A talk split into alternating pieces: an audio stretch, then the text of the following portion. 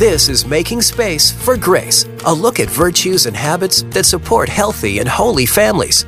I know that eating sugary desserts is not healthy. However, I often find my way to eating candy, ice cream, and cookies. Why do I do this even though I know it's not healthy? I tend to blame my husband.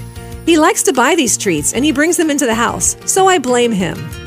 Well, part of my problem, I now know, is what philosophers call a lack of agency. Our culture often promotes this idea that what happens in the world around us is not our fault. There is a mindset that we are victims of manipulation and are not able to break the bonds that hold us back from achieving what we set out to accomplish. Technology and media can have the same effect on us. Research has shown that overusing a smartphone and social media can cause anxiety, depression, and other mental health issues, but still, many of us don't cut back.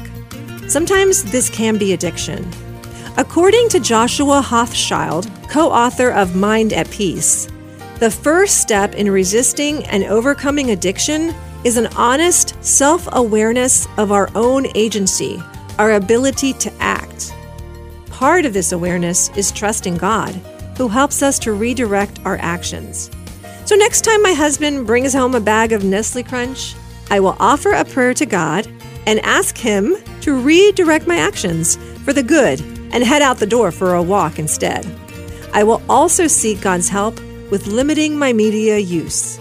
In fact, walking instead of streaming a movie or a show could be just the right way to stay healthy.